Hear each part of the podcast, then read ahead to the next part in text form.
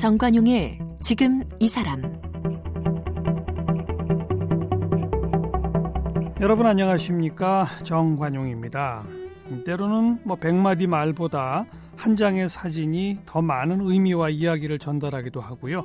누군가에게는 깊은 울림이나 위안을 주기도 합니다. 자, 사진을 통해서 뭐5.18 고문 피해자, 세월호 유가족, 이처럼 국가폭력이나 부실한 사회 안전망으로 마음의 상처를 입은 사람들을 치유하는 주인공이 있어요. 스스로를 사진 치유자, 이렇게 부르는 사진작가 임종진 씨인데요. 임종진 작가는 이 사건과 시대를 기록하던 사진 기자에서 지금은 사람과 삶을 기록하는 작가이자 전문 사진 심리 상담가의 길을 걷고 있는데 오늘 임종진 작가와 함께 사진 치유에 대해서 공부하겠습니다.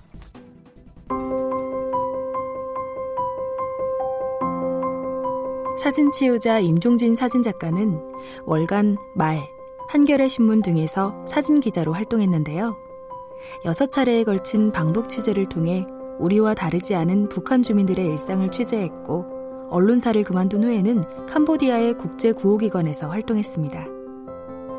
귀국 후 전문 사진 심리 상담가로 영역을 옮겨서 사진 치유 프로그램을 진행하고 있고 대한 사진 공간인 달팽이 사진 골방을 열어 사진을 통해 자신의 존재성을 느끼는 사진 강좌를 열어왔습니다.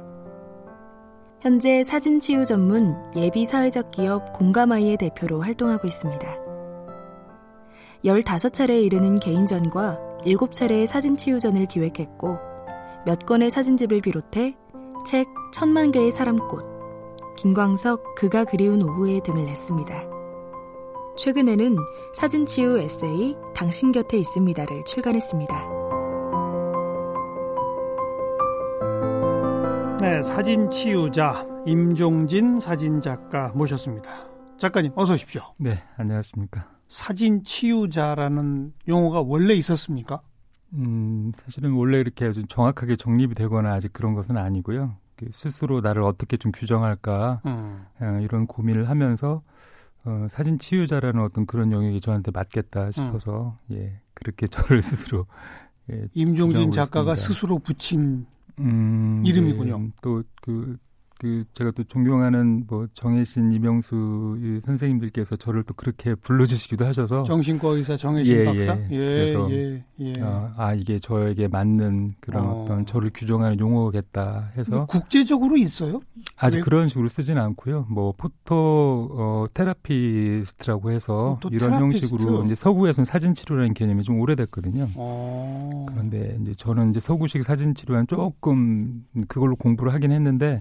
뭐 우리 동양적 아니 한국적 정서라고 할까요? 예. 그런 부분들을 조금 가미해서 조금 치료라는 어떤 그런 좀 환자에 대한 어떤 인식으로서의 대상으로 그분을 보기보다는 같이 마음을 나눈다라는 의미로 치유라는 말을 어. 어, 택해서 그렇게 어. 예, 스스로 생각하고 있습니다. 언제부터 이런 발상이 시작된 겁니까? 발상이 음, 시작된 것. 아, 사진 치유라는. 네, 네. 아, 네.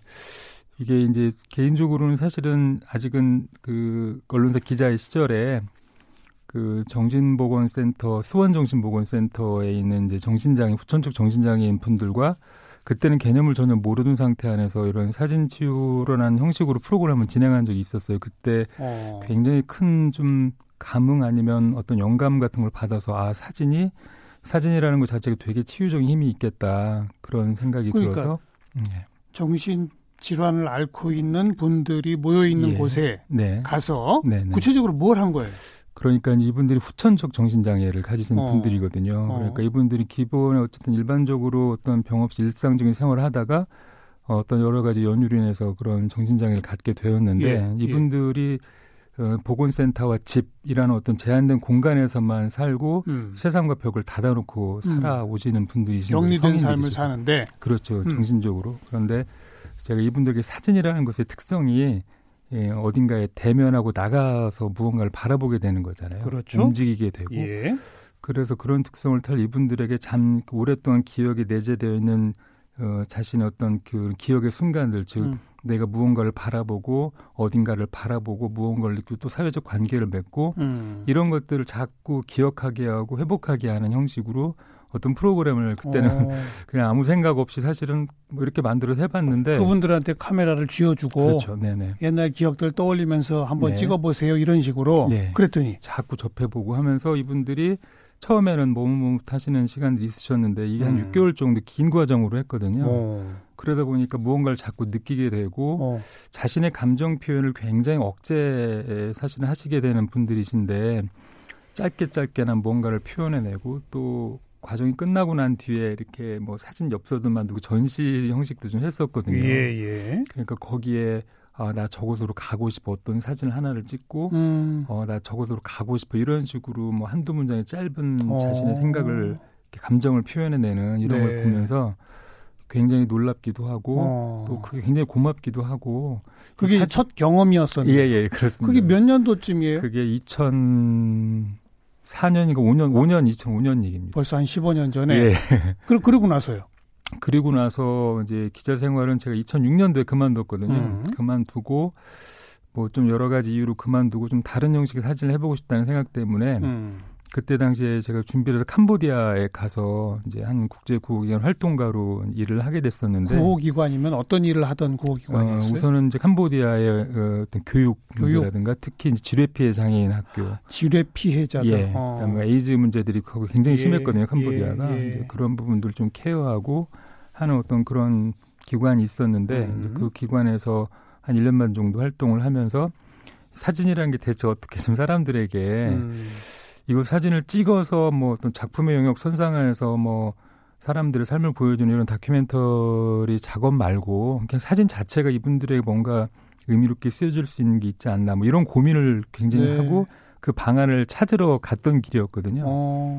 근데 거기에서 정말 많은 경험들 하고 나서 돌아와서 뭐 제 나름대로는 뭐 사람이 우선인 사진 뭐 이런 형식을 만들어 보자 해서 예. 그때 제가 이 2005년도에 했던 이 사진 치료라는 것에 관심을 더 크게 음, 두고 음. 그 과정을 찾아서 공부를 하고 뭐 이제 뭐 자격도 그, 그 관련 사진 심리 상담사라는 자격 과정도 공부를 하고 어. 대학원도 아예 가서 이제 상담 심리를 전공을 해, 하게 됐었죠. 예, 네. 예, 예. 그래서 아예 이쪽 길로 하게. 그래서 요즘은 뭐 제가 처음 소개한 게 세월호 유가족 또 5.18 고문 피해자 예.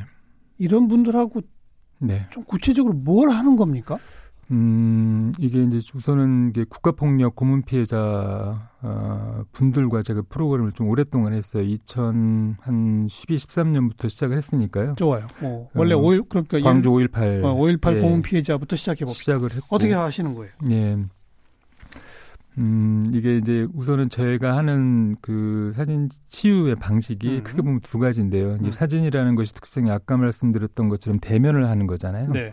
근데 무언가 바깥의 어떤 풍경, 사람 뭐 이런 것들과의 대면이라는 것도 있지만 궁극적으로는 자신의 감정과의 대면이라고 저는 생각을 하고 있어요. 그렇죠. 어. 근데 이런 그 5.18 피해자분들 같은 경우는 사실은 이제 죽음의 공포, 음. 그리고 고문의 공포, 음. 수감의 공포 음. 이런 부분들을 다 가지고 있지 않습니까? 네. 이분들을 만나서 프로그램을 매주 제가 광주를 오고 가면서 그래서 음. 어, 만 4년 넘게 진행을 했었는데 음. 이분들의 공통적인 특성이 그 공간을 못 가시는 거예요.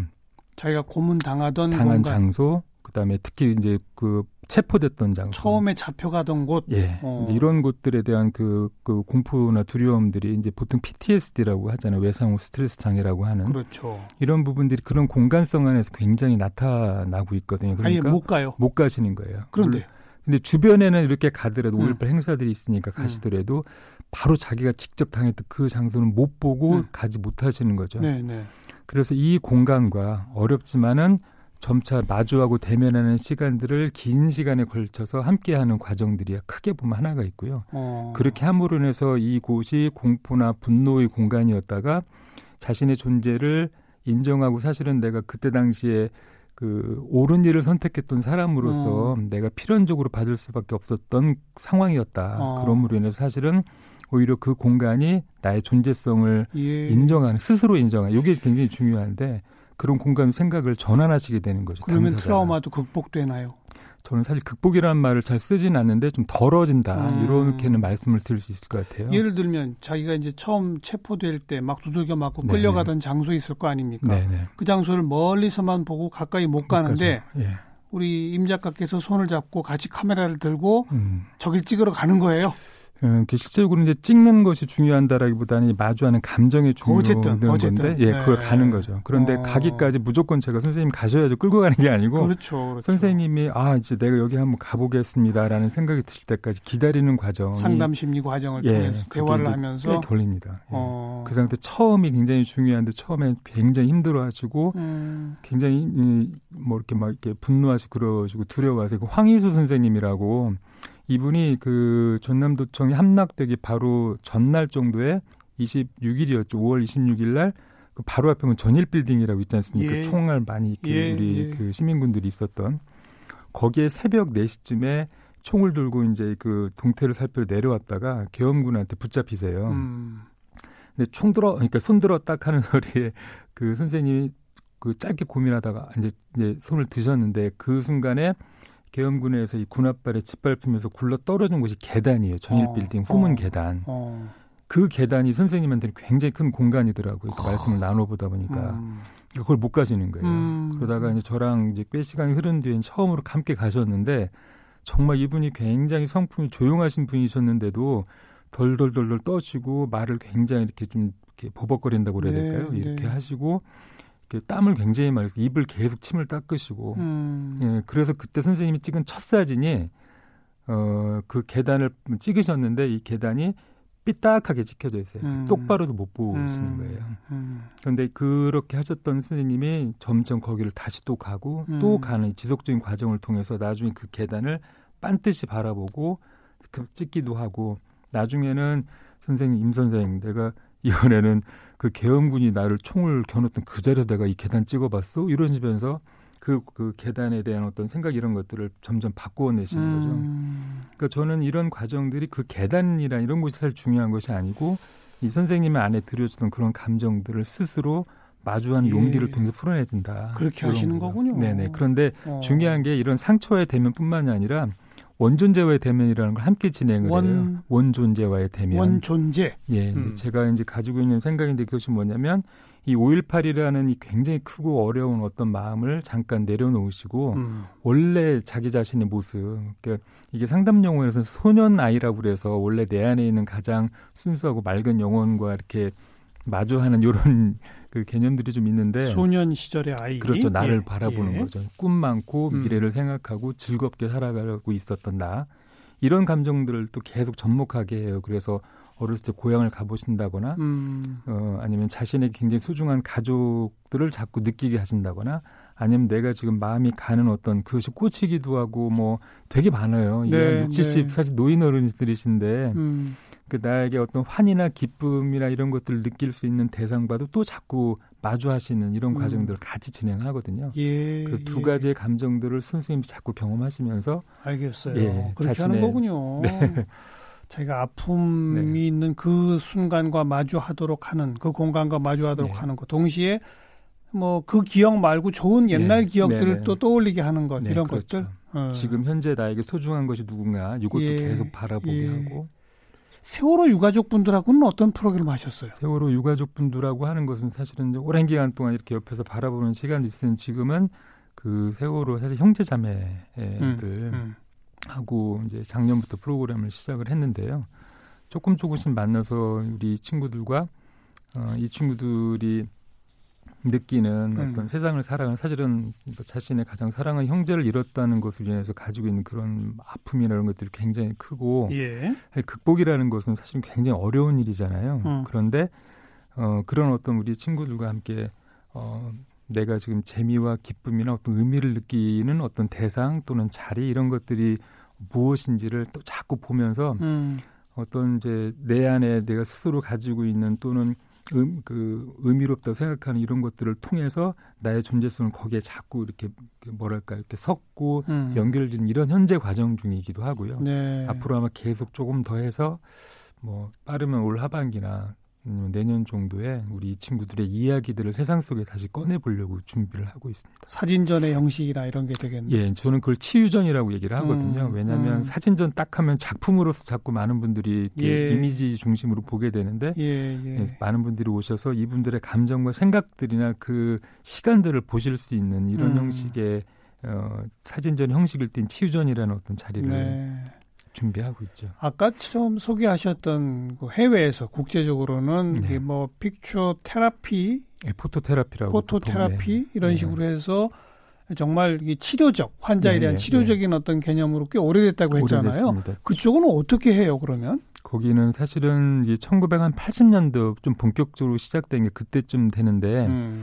어, 여기서는 사실은 이제 사진을 그 사진 찍는 어떤 시간들 그리고 또는 사진을 보는 시간, 그러니까 남들이 찍거나 아니면 세상에 보여진 어떤 사진들을 보고 음. 그 사진을 보면 드는 감정들을 좀 집중하는 형식들로 보통을 어. 합니다. 어. 서구식은 그거는 논문으로라든가 이런 굉장히 많은 아, 일종의 미술 치료와 같은 비슷한 개념이군요. 비슷하죠. 네, 비슷한 어. 건데 이제 미술 치료는 한국에 굉장히 그 많은 분들이 아시잖아요. 네, 그러니까 네. 아마 미술 치료가 처음에 한국에 들어올 때는 미술이 어떻게 치료할 수 있지라고 궁금해 음. 하셨을 것 같아요. 음. 그게 지금 현재 한국에서는 사진 치료가 그런 정도 단계이지 않을까 싶습니다. 지금 그러니까 소개하신 1980년대부터 그 외국에서 네. 보편화된 것과 임 작가님이 하는 거는 제가 들어보니까 전혀 다르네요. 네, 좀 다릅니다. 전혀 다르네요. 네. 어.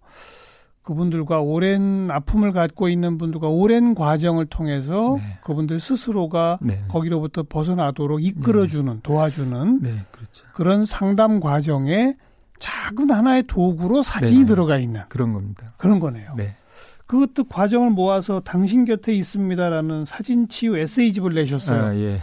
이건 어떤 의미입니까? 사실 요거는 이제 몇 가지 제가 하는 사진이라는 것이 이렇게도 쓰여질 수 있겠다. 음. 그거는 제 자신에 대한 얘기이기도 하고 제가 만난 다른 사람들에 대한 얘기이기도 한데요.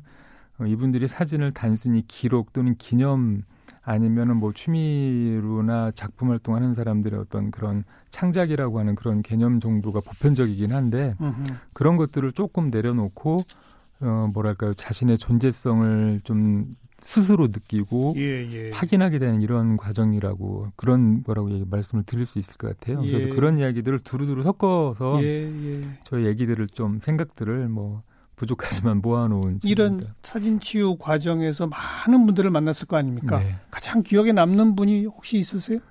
아 이게 사실은 뭐 뭐 다들 기억에 예, 남으시겠지만 그렇죠. 예, 뭐 국가폭력뿐만이 아니라 음. 뭐, 뭐 성매매 여성분들도 있고 발달장애 어. 분들도 있고 뭐 가정폭력 피해자분들도 있고 개인적으로 세상에 꺼내놓지는 잘 않았지만 되게 많은 분들과 만나서 음. 이야기를 되게 나누고 있거든요. 음. 근데 어쨌든 그 중에서 지금 불현듯 어쨌든 그 가장 크게 여러 분이 떠올랐는데 지금 생각나는 분은 이제 그 간첩 조작 사건 피해자신데. 음.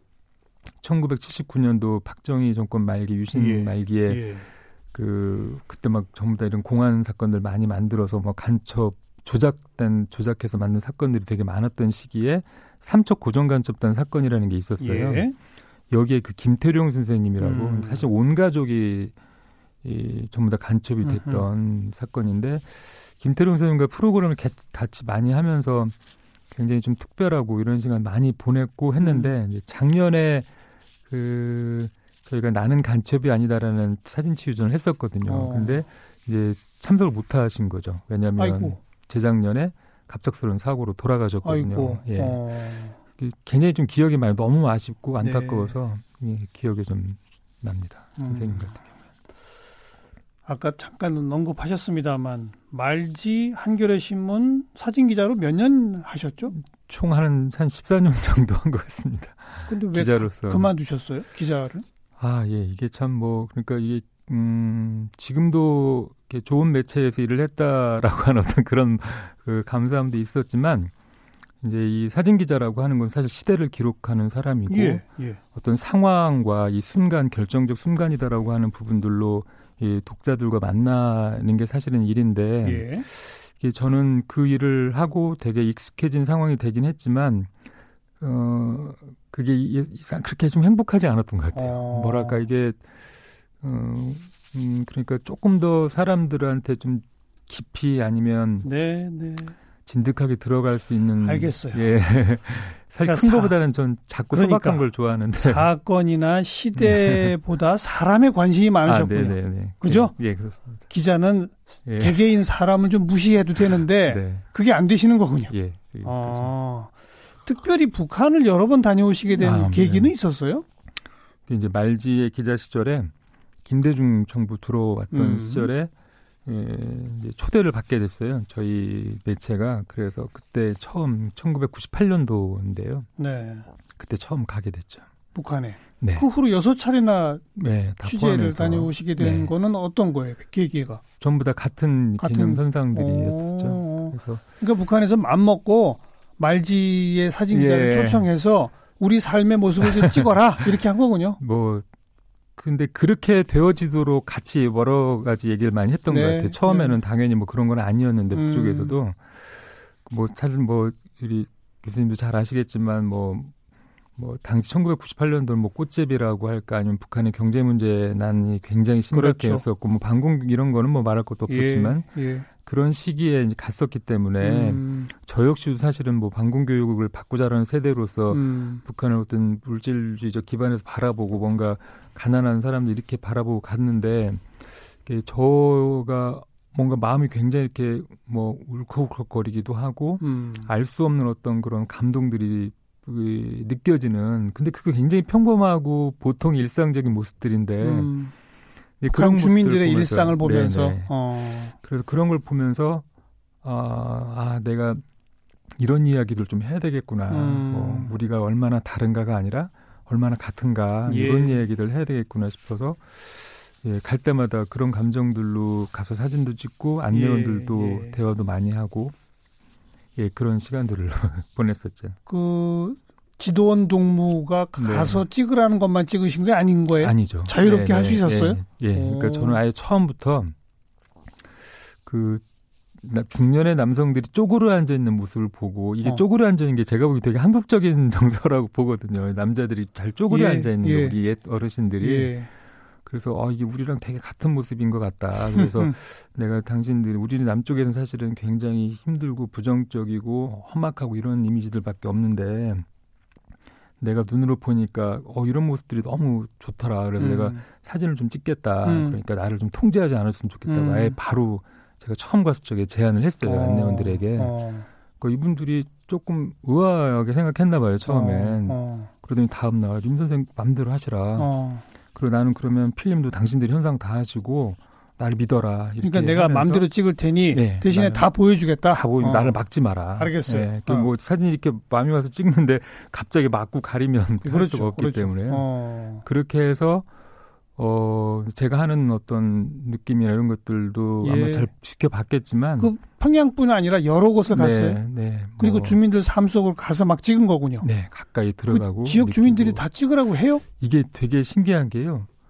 저는 사실 사진을 찍을 때 뭐 조심스러운 것도 있지만 이게 이렇게 말을 잘 건네는 편이거든요. 음. 그런데 제가 이 남쪽 서울에서 왔습니다. 이 말을 꼭 했었는데 이거 음. 하나면 정말 만사가 다 풀어지는 거예요. 서울에서 왔다 그러면 경기하는 게 아니라 좋아해요. 너무 반가웠습니다. 물론 지금은 사실은 아마도 아. 조금 상황이 바뀔 수도 있을 텐데 음. 그때는 굉장히 감격스러워하고 막제막손 만지려고 만지고 싶어하고 그래서 많이 사는 거의 다 똑같디요. 네. 이게 이제 그 제목이 나온 거군요. 네. 어.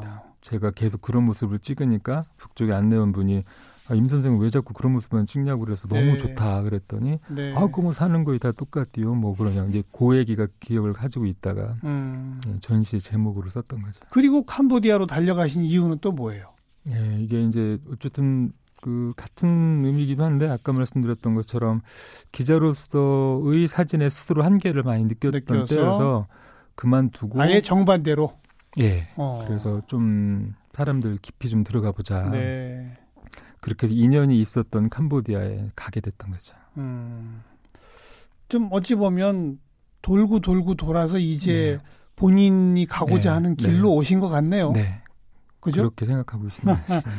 대한 사진 공간 달팽이 사진 골방. 예. 이건 뭐예요? 그게 제가 캄보디아에서 돌아온 2010년도에 이게 사람들에게 사진을 어, 뭐 사진 강연을 이제 해야 음, 되는데 음. 뭐 사진 생계도 있고 음. 해서 하는데 사람들에게 이 사진을 음, 이 사진을 찍는 어떤 그런 시간 이런 것들을 통해서 어, 내가 이런 감정을 가지고 있는 사람이구나. 이런 걸 느끼는 그런 네. 강연을 만들고 싶었어요. 네. 그래서 소통으로 사진하기라는 그 소통으로 사진하기. 사진하기. 근데 이제 모토가 천천히 깊게 느리게였었거든요. 천천히 깊게, 깊게 느리게. 느리게. 예. 그렇게 아. 사물도 바라보고 자기도 바라보고 예. 사진도 천천히 찍고 빨리빨리 찍고 음. 이 디지털 세상이 속도 시대잖아요. 예, 예. 결과물만을 집중해서 매달리게 되는. 그래서 이름이 달팽이가 들어가 있군요. 네, 네, 그렇습니다. 천천히 느리게. 예. 네. 어. 지금 사진 치유 전문 예비 사회적 기업 네. 공감 아이 네. 이게 사회적 기업이 되나요? 어 이제 보통 3년 예비 사회 단계에서 3년이 지나면 사회적 기업으로 음. 인증을 받을 수 있는 그런 과정 선상인데요.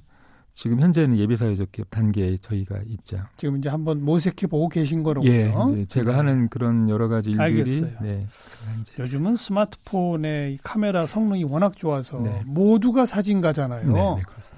어, 사진 치유 전문가로서 예. 전 국민이 지금 코로나19 때문에 불안해하고 있는데 예. 이 스마트폰 카메라 창을 통해서 예. 이 불안을 자 조금이라도 다스릴 수 있는 방법 있으면 하나만 좀 알려주세요. 예, 아 이게 참 그 굉장히 어려운 질문이세요. 사실은 뭐 이 상황이 정말 거의 뭐 그 생각하기 어려웠던 상황이긴 한데 저는 어쨌든 가정에 있거나 외부 활동을 아무래도 좀 자제하는 네. 이런 시간들이어서 네. 아마도 자신에게 가장 편한 일상 이런 공간 안에 많이들 계실 거라고 봅니다. 그렇죠. 보통 자신의 일상이 흐트러지면 굉장히 불안해지긴 하는데 예. 그 일상 속에 있는 자신의 공간들을 아니면 자신의 굉장히 소중하다고 생각하는 어떤 존재, 그게 가족이기도 하고 음. 또 아니면 나에게 굉장히 편하게 생각되어 줄 수 있는 어떤 어떤 도구들일 수도 있는 예. 사물들일 텐데 예. 이런 사물들과 좀 마주해보고 이런 것들을 사진으로 찍는 건데 이게 사진을 찍는 게 중요한 것이 아니라 음. 이 사진을 내가 이거 왜 이렇게 나한테 소중한 거지 음, 하고 음. 느낀 자신의 감정을 들여다보기를 아. 네, 그런 것들을 조금 좀 제가 거칠게 표현하면 네. 그냥 방구석에만 처박혀 있어야 되니까 답답하다 이랬는데 네. 그 공간이 얼마나 나한테 소중한 네네, 건지 그렇습니다. 새삼 좀 느껴보시라 예, 예. 그 말이군요. 네네. 예. 교수님 다르시네요. 역시 보는 눈에 따라서 네. 완전히 다른 의미를 부여할 수 있어요. 네네. 음, 사진 치유자 임종진 사진 작가를 함께 만났습니다. 고맙습니다. 네, 감사합니다.